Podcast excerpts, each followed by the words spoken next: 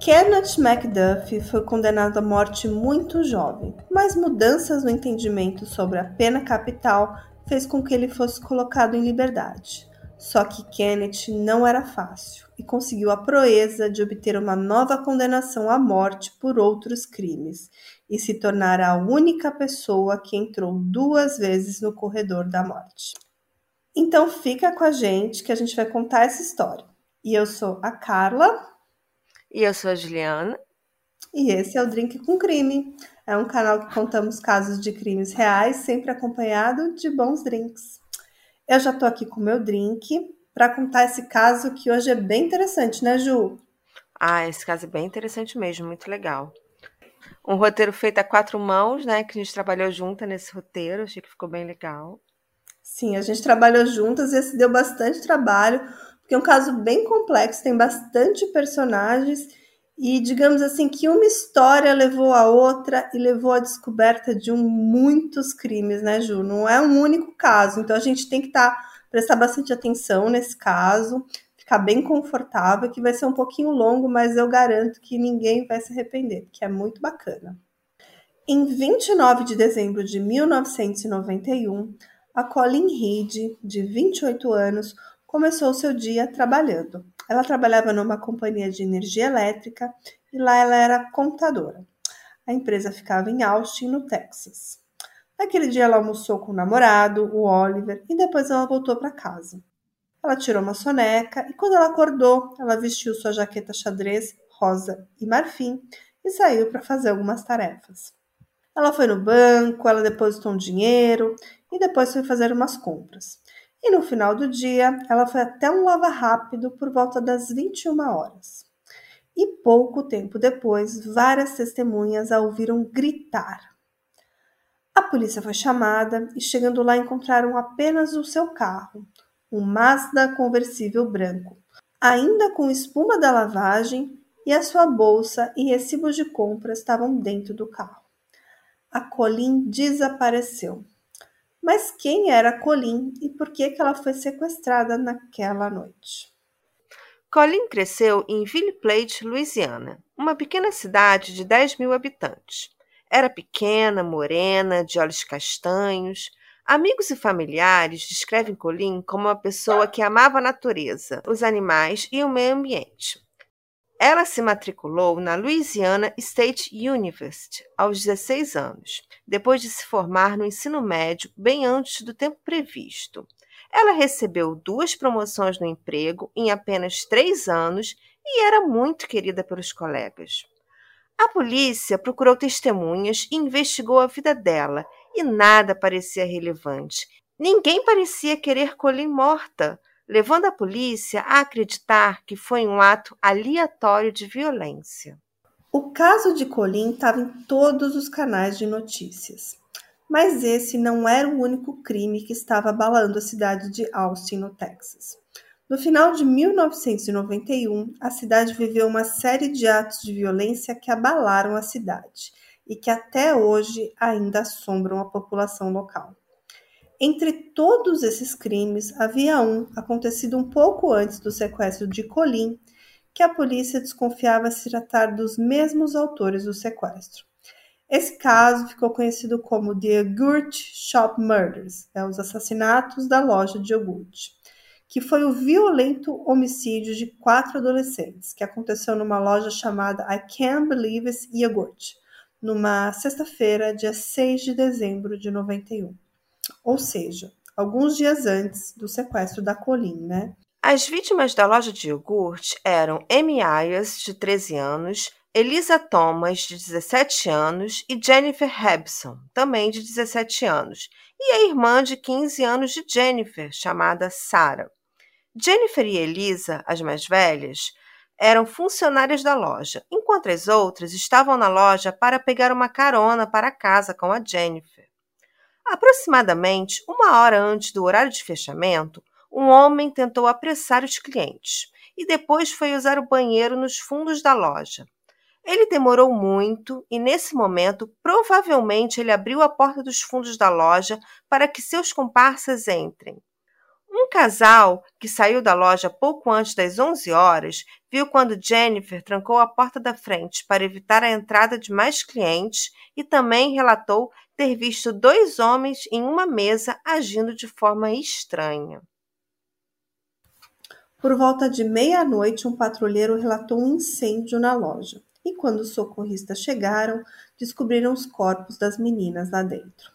As vítimas foram baleadas na cabeça e algumas foram estupradas. Os criminosos provavelmente saíram pela porta dos fundos que foi encontrada destrancada. E parece que a única prova encontrada foi um fragmento de um cromossomo Y do DNA de um dos criminosos, e que milhares de homens poderiam ter esse mesmo fragmento de DNA.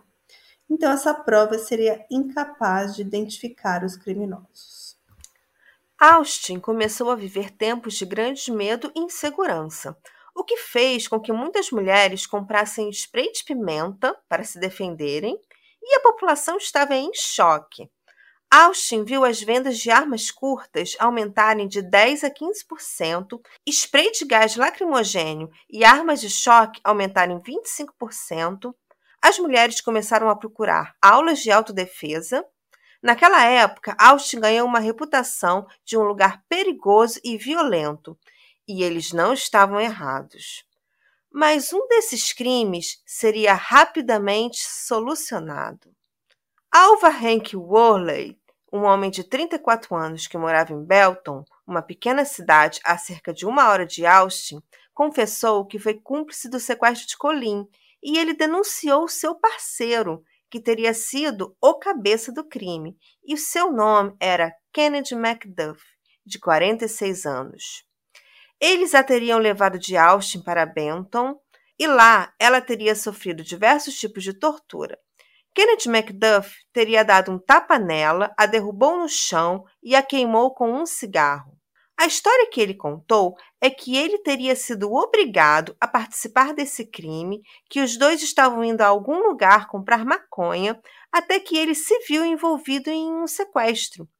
Kennedy teria ameaçado sua vida e a vida dos seus filhos, e o obrigado a participar do crime. Alva foi acusado de sequestro agravado e agressão sexual.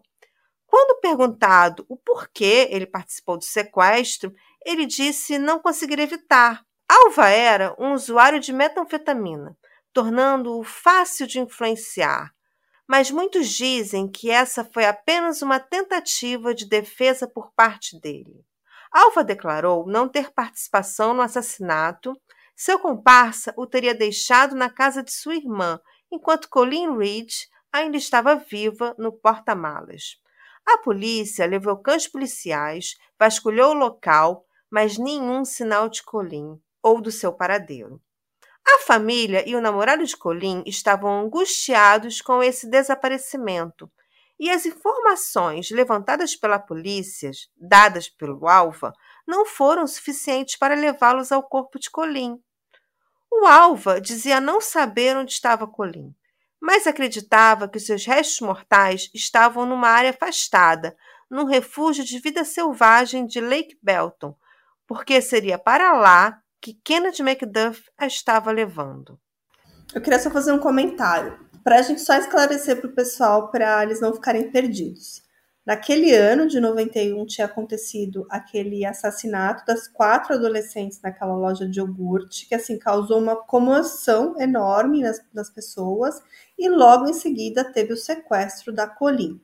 E até aquele momento que a gente está falando agora, a Colinha ainda estava desaparecida, né? Não sabia se ela estava viva ou morta, não sabia se o corpo dela onde estava, e a polícia tinha apenas o nome do cúmplice que a levou, que era o Alva Hank. Mas o paradeiro do cúmplice, que era o Kenneth Macduff, era desconhecido. Então, onde estaria Kenneth Macduff e principalmente quem era ele? Bom, a história do Kenneth deixou os policiais impressionados. Ele já tinha sido condenado à morte no Texas anos antes de todos esses crimes. Mas calma aí que a gente vai explicar direitinho um pouco mais do passado do Kennedy. A gente esperaria que ele estaria lá esperando a execução, né, no cara condenado à morte, ou que ele já deveria estar morto, mas não. E o pior, ele não fugiu da cadeia e ele não foi absolvido desse crime.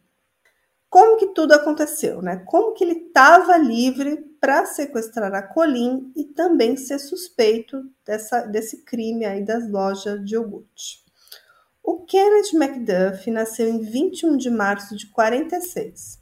Ele era um homem alto, tinha cabelos pretos, e ele sempre foi do tipo mal-humorado, teve a fama de valentão no ensino médio. Aos 18 anos, em 1964, ele foi preso e condenado por 12 acusações de roubo. Mas ele passou ali poucos meses na prisão. Mas os seus crimes não eram apenas furtos e roubos. Ele matou pela primeira vez em 1966, quando ele tinha 20 anos, no condado de Tarrant. O Kenneth Macduff atirou no rosto de dois adolescentes, que eram primos, era o Robert Brand, de 17 anos, e o Mark Dunham, de 16. E depois ele ainda agrediu sexualmente e estrangulou a namorada do Robert, chamada Edna Louise Sullivan, que tinha apenas 16 anos. O Kenneth Macduff não conhecia esses três adolescentes e foi um ataque aleatório, ali, aparentemente sem motivo. Deixa eu só falar mais algumas coisas. Esse foi um crime bem violento, assim, eu não vou dar detalhes, porque é, não é desse caso específico que a gente está falando, mas ele matou a, a Edna com uma vassoura, um cabo de vassoura, assim, por estrangulamento, e, e os garotos com um tiro, né? Então, assim, foi um crime bem complicado e ele foi condenado. Todos os crimes dele eram bem violentos, né? Bem violentos. É. Nesse crime, ele também teve um comparsa chamado Roy Dale Green, de 18 anos, que teria participado ativamente do sequestro e estupro de Edna e da morte dos três adolescentes. Por esse crime, Roy pegou 30 anos de prisão. Algumas matérias falam que Roy colaborou nas investigações, que ele teria sido o delator que causou a prisão de Kennedy e que por isso cumpriu apenas cinco anos da pena por sua participação nos crimes e voltou para Marlin, onde vive até hoje. O Kennedy Macduff nunca confessou os crimes, mas foi condenado à pena de morte pelo assassinato dos três adolescentes, com base no depoimento de seu cúmplice. Essa foi a primeira vez que ele entrou no corredor da morte. Mas como ele saiu? A sentença de Kenneth Macduff foi comutada para prisão perpétua em 1972, quando a Suprema Corte dos Estados Unidos encerrou temporariamente a pena de morte. Ele manteve bom comportamento na prisão e em 1989 ele ganhou liberdade condicional. Ele foi um dos 20 indivíduos condenados à morte que tiveram a pena convertida para prisão perpétua e, posteriormente, ganharam liberdade condicional. Ele tinha 43 anos quando foi posto em liberdade. Quando ele foi solto, o xerife Larry Pamplin, que estava envolvido quando o prendeu na morte dos três adolescentes, fez uma previsão não sei se será na próxima semana, ou no próximo mês, ou no próximo ano. Mas um dia desses, garotas mortas vão começar a aparecer, e quando isso acontecer, o homem que você precisará procurar é Kennedy Macduff. E o xerife estava certíssimo, porque apenas três dias depois de ter sido colocado em liberdade, ele matou de novo. Kenneth espancou e estrangulou Sarafia Parker, de 31 anos, e descartou seu corpo no mato. O local onde o corpo foi encontrado era muito próximo à casa do oficial de condicional de Kennedy, e os novos crimes não pararam. Em 1991, ele sequestrou a Colin, que contamos no começo desse episódio, porém ela não foi a única mulher que sofreu nas mãos dele. A Brenda Thompson e a Regina Deanne Moore também foram estupradas e mortas em 1991. E a polícia estava procurando por ele, especialmente depois daquela repercussão do caso da Colin.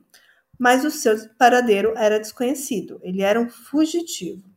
um serial killer em ação, fugindo da polícia enquanto cometia outros crimes. E no ano seguinte, em 1992, ele matou Valencia Joshua e Melissa Ann Northup. E a Melissa estava grávida do seu terceiro filho quando ela foi morta pelo Kennedy. E ainda durante esse tempo que ele passou solto, ele tentou convencer a filha dele, que era Teresa, a se prostituir e ele seria o seu cafetão. A filha de Kennedy tinha sido fruto de um dos seus crimes, uma mulher que ele estuprou e deixou para morrer em 1964. Mas ela não apenas sobreviveu, mas também teve um bebê dele.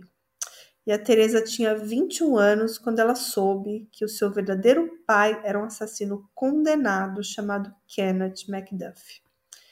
E ela resolveu então visitar o pai na prisão, né? Ficou meio que fascinada por ele.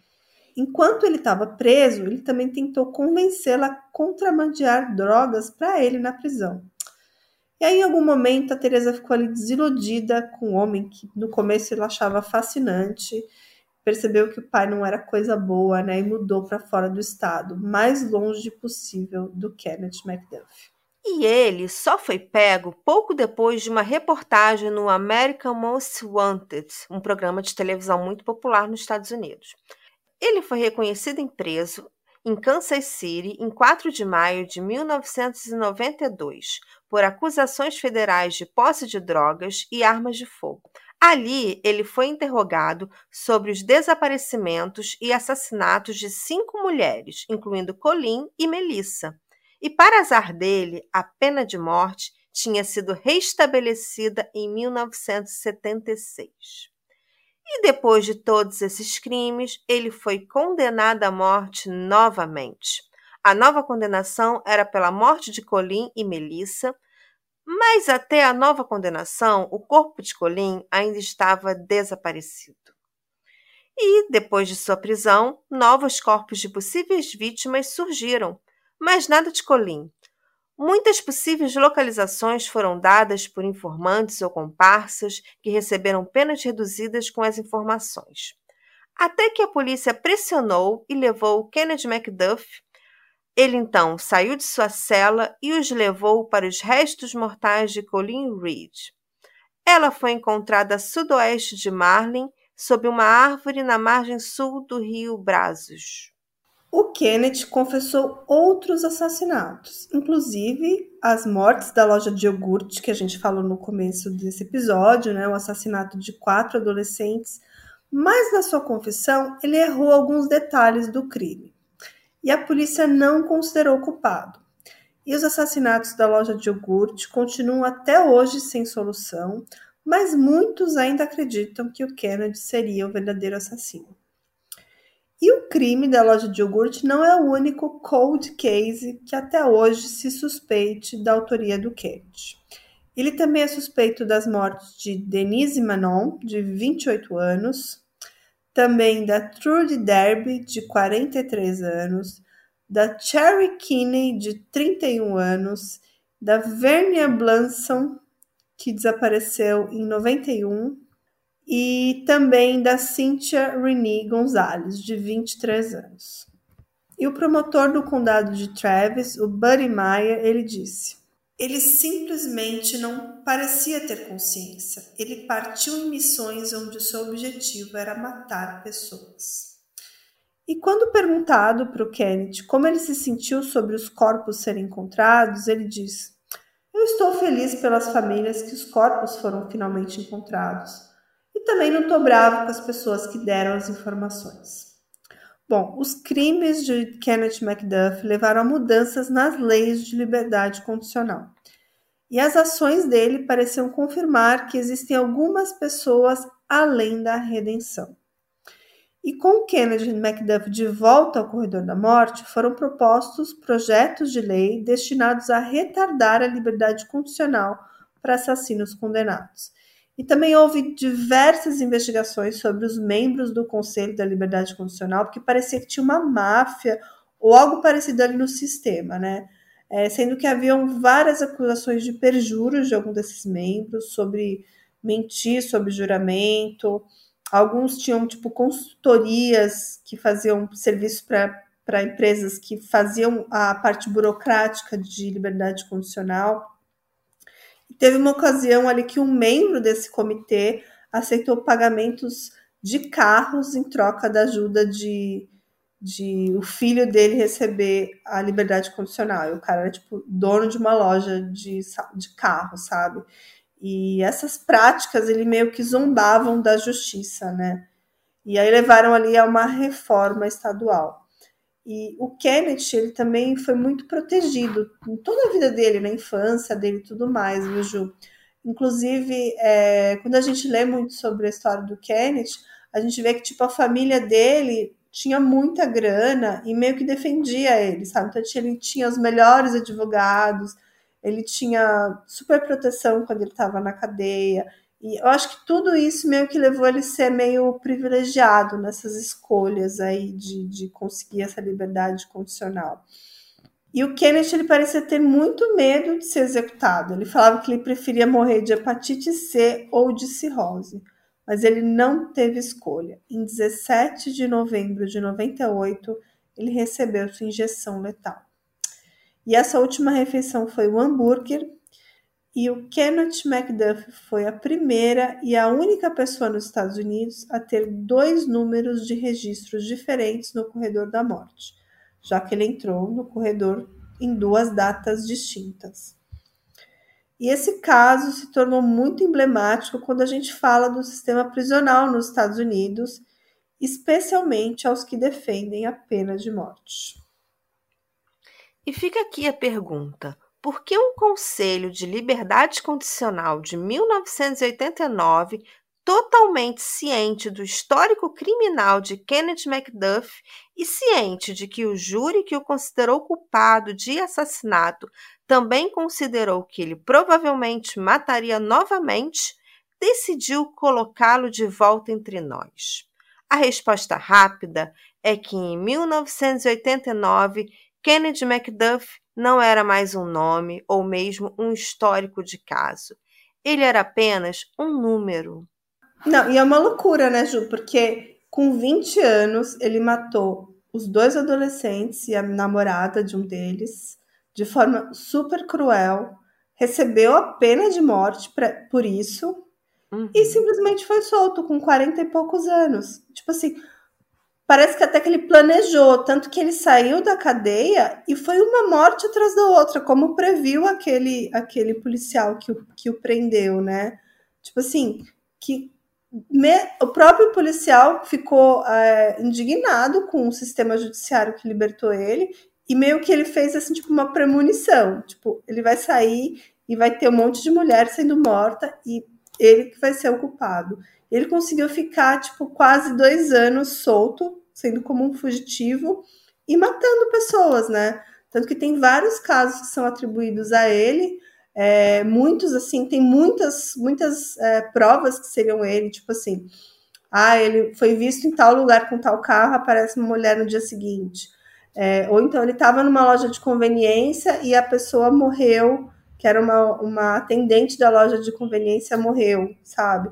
E desapareceu. Então tem vários casos que tem muitas conexões com ele. Tipo, ele estava naquele lugar, naquele dia, parece uma mulher morta. Assim, tem vários, muitos, tem provas mais concretas, mas muitos, assim, só se especulam que realmente foi ele, né? Bom, e falando desse assunto, né, Juliana, do que ele era apenas um número, né? É, o Conselho de Liberdade Condicional e o sistema penitenciário tinham decidido que, para evitar que as prisões do Texas ficassem superlotadas, eles tinham que libertar por semana 750 detentos, colocar em liberdade condicional. Então, isso significava que os 15 membros do Conselho de Liberdade tinham que entrevistar, estudar os arquivos de pelo menos mil presos a cada cinco dias úteis. E os Estados Unidos, naquela época, é, e ainda hoje tem, a maior população carcerária do mundo. E isso custa muito, né? Custa os impostos. E um relatório gerado nesse ano, agora de 2022, pela arrestrecords.com, fala que em 2021 os Estados Unidos gastaram 52 bilhões para custear sua população carcerária. Então, assim, lá nos anos 80, 89, que a gente está falando quando aconteceu isso, eles tiveram essa ideia mirabolante que eles tinham que libertar 750 detentos por semana. Não sei de onde eles tiraram esse número. E, e era uma comissão de pessoas, né, que tinha que avaliar essa documentação, é, todos os dados de cada um deles, que é uma coisa quase impossível, né? E, e o Kenneth Macduff meio que foi nesse bolo aí da galera. E quando ele foi libertado incondicional, oito em cada dez pedidos de liberdade condicional estavam sendo aprovados. Então ele foi mais um e ele foi colocado em liberdade apesar desse histórico dele tão violento. Em um sistema prisional com capacidade para 60 mil presos, mais de 36 mil receberam liberdade condicional em 1989, o ano em que Kenneth Macduff foi libertado. O objetivo do Estado não era manter as ruas seguras, mas manter a torneira fluindo e os tribunais federais afastados. Mas essas questões burocráticas não foram as únicas responsáveis pela liberdade de Kenneth Macduff. Sua família podia pagar bons advogados e sua filha, após sua decepção com, com o pai, contou que a família de Macduff pagou 25 mil dólares a um ex-membro do Conselho de Condicional para garantir sua liberdade na prisão em 1989. Uma acusação que levou a uma investigação em andamento de vários ex-membros do Conselho de Condicional. Bom, os defensores da pena de morte usam esse caso para defendê-la. Afinal, se ele tivesse sido executado 40 anos antes, né, ele não teria cometido todos esses crimes. E, inclusive, a maior parte das vítimas do Kenneth ocorreram após a sua liberdade condicional, né? Porque ele tinha cometido três assassinatos, provavelmente que, é, que eram os dois adolescentes mais uma outra, o que sabe, da namorada deles. E ele ficou esses 40 anos atrás da prisão. Mas depois que ele saiu incondicional, ele matou uma dúzia, pelo menos.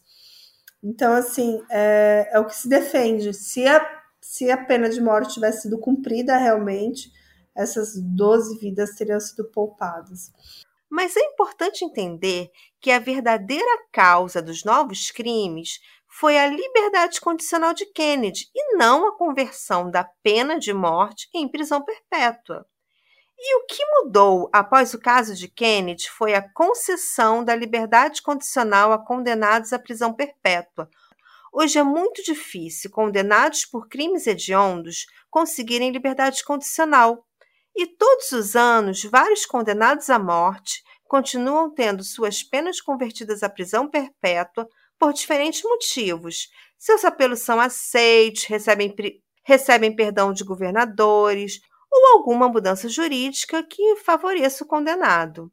É, eu acho que o, o caso do Kennedy é, é, preocupante porque assim ele saiu de, um, de uma pena de morte para uma, uma prisão perpétua que foi é, convertida numa pena menor e ele foi para condicional. Assim, não é impunidade, é o fato dele não estar tá sendo acompanhado por, por, devidamente na condicional. Você concorda? Ah, é, é, é, eu entendo o que você está querendo dizer. É mais o fato de, deles terem sido irresponsáveis por, por colocar uma pessoa perigosa em liberdade condicional sem acompanhamento. Mas isso. Sim. Indifere, indifere se ele pegou pena de morte ou não. O fato é que é um psicopata que foi posto em liberdade. Uhum. Porque assim, não que, eu, não que eu acredite no sistema, no sistema prisional que ele cura, porque eu acho que não. Mas assim, tô falando minha opinião pessoal desse caso. Tipo, vamos pensar num caso menor Tipo, não fosse um assassinato, fosse um caso menor. Tipo, os caras liberam e foda-se. Tipo, na incondicional, só se o cara for pego fazendo alguma merda. Mas eles tem, teriam que tá, ter um acompanhamento, você concorda, Ju? Concordo, mas você vê que o primeiro crime que ele fez depois que ele saiu do condicional foi do lado do, da casa do agente de acompanhamento da condicional dele. Ou seja, é, tipo, ele estava seguindo os protocolos, ele devia estar tá indo lá, falando com o cara, se fazendo de bonzinho, e na saída matava. Né? Bom, e lembra que a gente falou de custas da população carcerária que são muito altas nos Estados Unidos? Então, um dos principais argumentos contra a pena de morte é que um condenado à morte tem direito a mais recursos contra a sua pena. E o Estado tem que continuar arcando com bons advogados. Muitas vezes isso pode gerar novos julgamentos, fazendo com que as custas de um condenado à morte sejam muito maior do que um condenado à prisão perpétua. Estima-se que um condenado à prisão perpétua custe em média 740 mil dólares. E um condenado à morte custa em média 1,26 milhões de dólares. Nossos valores são bem consideráveis, né, Ju? Tem bastante diferença, né? Você vê que é muito mais barato manter uma pessoa o resto da vida na cadeia esquecida do que no corredor da morte, que ele fica lá apelando, usando o sistema, gastando dinheiro do Estado. É engraçado que geralmente quem defende a pena de morte fala o contrário, né? É. Olha que a gente não olha para o nosso colega, para os Estados Unidos, que já tem a pena de morte implantada. A gente fala aqui no Brasil, ah, porque a gente fica lá sustentando o marginal. Essa é a palavra que eles usam, né? Não que eu concorde com isso, ouvintes. Eu estou apenas citando falas que, infelizmente, é corriqueiro a gente ouvir. Até porque a gente sabe que o sistema prisional não corrige ninguém, né? Mas, assim, o pessoal fala, ah, tinha que ter pena de morte para a gente não ficar sustentando o vagabundo. É justamente o contrário, porque a pena de morte também custa muito caro porque é um processo burocrático, jurídico, e como a gente mesmo falou, envolve muitos apelos, envolve toda uma rede ali de pessoas envolvidas que acaba custando até mais caro do que manter, manter o cara lá dentro, atrás das grades, por todo esse tempo. E para fechar o episódio de hoje, vamos trazer uma atualização de um caso que contamos aqui no canal que traz justamente uma mudança de entendimento sobre a pena de morte que vai mudar o destino dos condenados nesse caso. E esse é o caso número 69, que chama Carol e Reggie Sumner. Nesse caso, um simpático casal de senhores recebe em casa uma jovem que é filha de um amigo e ex-vizinho, e o namorado dela e mais um amigo do casal. O grupo de jovens resolve matar e roubar os anfitriões. E o meio utilizado para matar o casal foi extremamente cruel. Os três foram condenados à morte, mas mudanças no entendimento da Suprema Corte da Flórida, o estado que ocorreu o crime, determinou que condenações à morte só podem ocorrer quando houver decisão unânime dos jurados, o que não ocorreu nesse caso, e os três condenados já estão aguardando uma audiência de comutação da sentença, assim como vários outros condenados à morte na Flórida, mostrando que ainda hoje vários condenados escapam da pena de morte todos os anos, mas hoje não são mais colocados em liberdade condicional. Quem não ouviu esse episódio, corre lá para conhecer essa história, que esse episódio também ficou muito legal. Ficou muito bom. E também era um casalzinho muito fofo, né? Sim. Muito fofo. Então tem que ouvir, gente. Quem não ouviu ainda, corre lá no nosso Drink com Crime para ouvir. Bom, esse foi um caso longo, né? O caso do Kenneth McDuff. Ele é um serial killer bem conhecido, muito usado a história dele para falar de pena de morte, que é um cara que foi condenado teoricamente teria que ter pagado sua pena, foi colocado em liberdade condicional e matou mais um monte de gente. Até hoje não se sabe exatamente quantas mortes são, são muitos casos atribuídos a ele. Até o caso da loja de iogurte a gente falou que também é atribuído a ele, mas não existem muitas provas. E eu realmente acho que esse especificamente não foi ele, porque ele teria errado. Assim, se ele quisesse realmente confessar mais um crime, tipo, mais esse crime da, da loja de iogurte, ele teria dado alguns outros detalhes e parece que meio que ele errou, assim, algumas coisas que, que não conseguiriam ligar ele ao crime. Mas ele matou a Colin, ele matou a Melissa, que estava grávida, e tem várias provas que foram ele, tipo, encontraram o carro dele abandonado. Tem outros casos que ligam ele, tá em tal lugar, encontraram tal corpo. Então, assim, são muitos, muitos casos ligados ao Kenneth McDuff. E ele teve uma infância conturbada, ele foi um adolescente todo problemático, assim, bem aquela, aquela, aquele roteiro bem comum de psicopatas. Ah, ele teve uma adolescência ruim e tal. Mas eu acho que o caso do Kennedy especificamente, a gente poderia passar o dia falando dele, porque tem muita coisa sobre o Kennedy. Mas ele foi meio aquele filho protegido, sabe? Que a mãe passava a mão na cabeça, ele ia lá fazer a merda, a mãe passava a mão na cabeça. A mãe dele, em diversos momentos, jurava que ele era inocente, que ele estava preso injustamente em vários momentos. Mas assim, tem muitas provas contra ele. E claro que esses crimes foram ele. Ele que disse onde estava o corpo da Colleen, sabe? Então, assim, não tem prova mais forte que essa. E eu descobri meio que por acaso esse caso do Kenneth McDuff, porque tem tanto serial killer, né? A gente até confunde um com o outro, né? E felizmente o Kenneth só foi preso mesmo por conta desse caso da Colleen, que acabou tendo uma repercussão tão grande o sequestro dela Tipo, na época tava em todos os jornais e tudo mais. E acabou que o, o Alva Henk confessou. E uma coisa foi levando a outra. E quando viu, ele já estava ali no America Most Wanted, que conseguiram finalmente encontrá-lo. Mas foi uma busca muito complicada, porque ele ficou ali, tipo, dois anos em fuga pelo país e matando, matando. E a polícia atrás dele, até que ele finalmente foi encontrado. E aí ele já tinha feito um estrago, né? Já tinha matado muitas mulheres, infelizmente. Eu não sei como é que esse caso não é mais famoso, né? Porque esse cara, ele, ele conseguiu a proeza de entrar no corredor da morte duas vezes, ele foi libertado, ele com... e ele cometeu tantos crimes e não sei como é que ele não tem mais repercussão que um Ted Bundy, por exemplo, que um Richard Ramirez, por exemplo, né? Tem... É, eu acho que ele tem. É, é também não sei porquê, viu, Ju? Acho que quem gosta de serial killer, eu não sou muito fã de serial killer, tem gente que adora, tem todos os livros. Eu comecei a me interessar pelo assunto mais recentemente, depois que eu li o livro do BTK, né?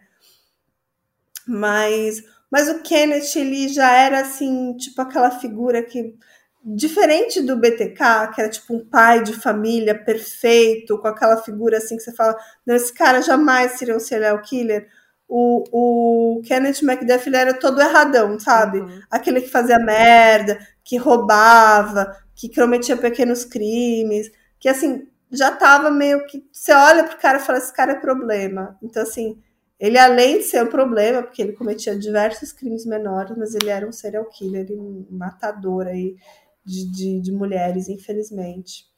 Mas a gente está aqui para contar a história dele por causa da colinha, ele foi, foi preso, né, pela repercussão. E na época o caso estava em todos os jornais e, e, as irmãs apelando, o namorado, todos os canais. E, a, e ele realmente só confessou mesmo depois que ele estava atrás das grades e teve que rolar uma pressão, assim, tá, deve ter negociado algum tipo de benefício para ele finalmente dizer onde é que estava o corpo dela, porque nem o corpo da menina eles tinham encontrado ainda. Ele teve que ir lá mostrar. Uma loucura, né? Loucura mesmo. Esse cara, então, era daquele que dá medo, né? Você encontra com ele na rua, você já fica logo assustada. É, quer ver uma foto dele? Vamos ver juntos. Você já viu eu foto vi, dele? Eu procurei. Vamos ver, vamos descrever o Kenneth aqui pra galera. Ele tinha uma cara assim meio de mal encarado, não tinha? Tinha. E ele morreu bem, bem, meio acabadinho, né? Meio barrigudo já quando ele foi executado. Ah, uma curiosidade que eu li. A última refeição dele, ele pediu bife, mas não tinha bife. Aí eles fizeram um hambúrguer para ele. A Casa da Morte do Texas estava sem, sem bife. É, fizeram. Ah, não sabia. Olha. Porque no Texas tem a Casa da Morte, é Huntersville. É, Huntersville Beach. Ah, é? Conta Sim, mais é um, da Huntersville. É um lugar separado, que é uma unidade onde eles executam. E aí o, e não, e o corredor da morte não fica lá. Então, quando a pessoa vai ser executada, ela faz uma viagem assim que leva algumas horas. E é tipo a última vez que a pessoa vai ver o mundo, sabe? Vai viajando assim, olhando a paisagem, que é uma paisagem bonita lá no Texas. E viaja algumas horas até chegar à casa da morte. Ele tinha aquela boca truncada, né? Tava, parece que estava sempre enfesado. Verdade, aquela boca assim, tipo, Exato. tipo, malvadão, total.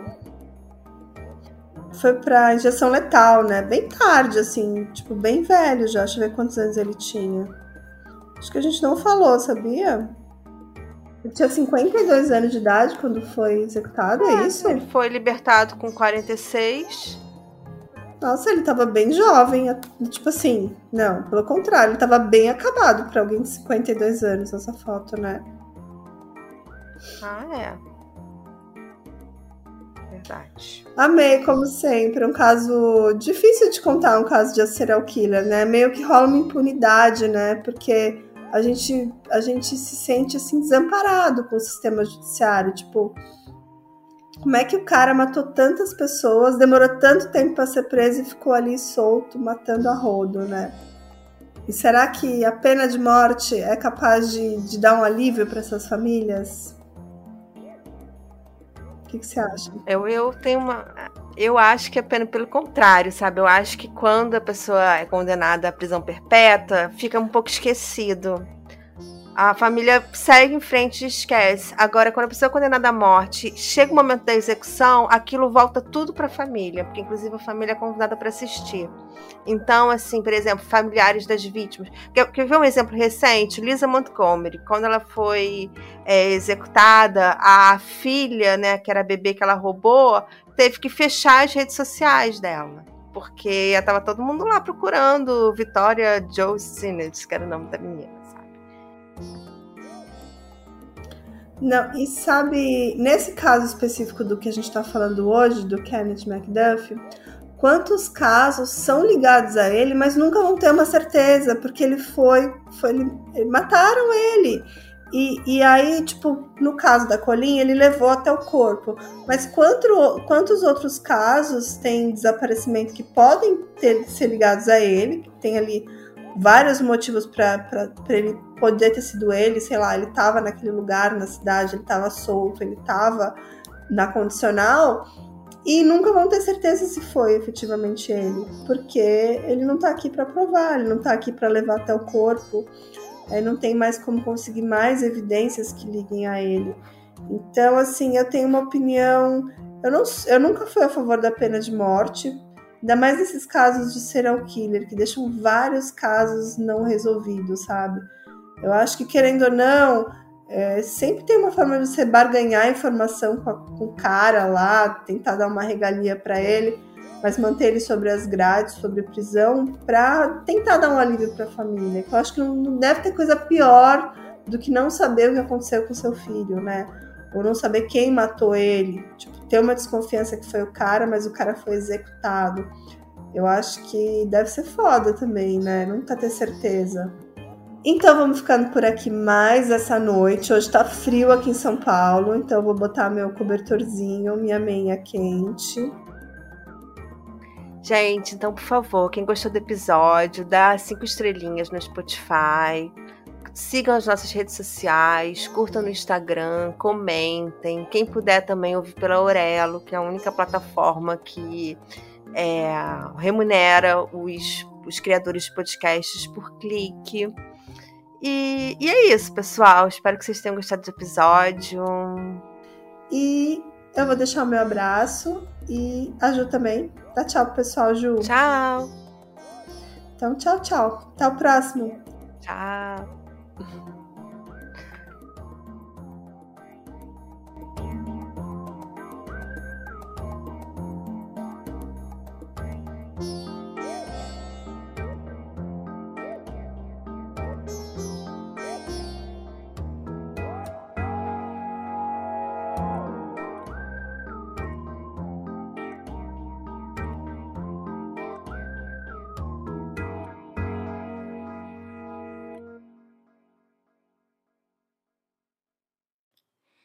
Oi, gente, aqui é a Marcela do Detetive do Sofá e eu quero convidar vocês para conhecerem o podcast. Já tem mais de 160 episódios sobre crimes e mistérios não solucionados. E se vocês não sabem por onde começar, eu indico os episódios da Madeleine McCann.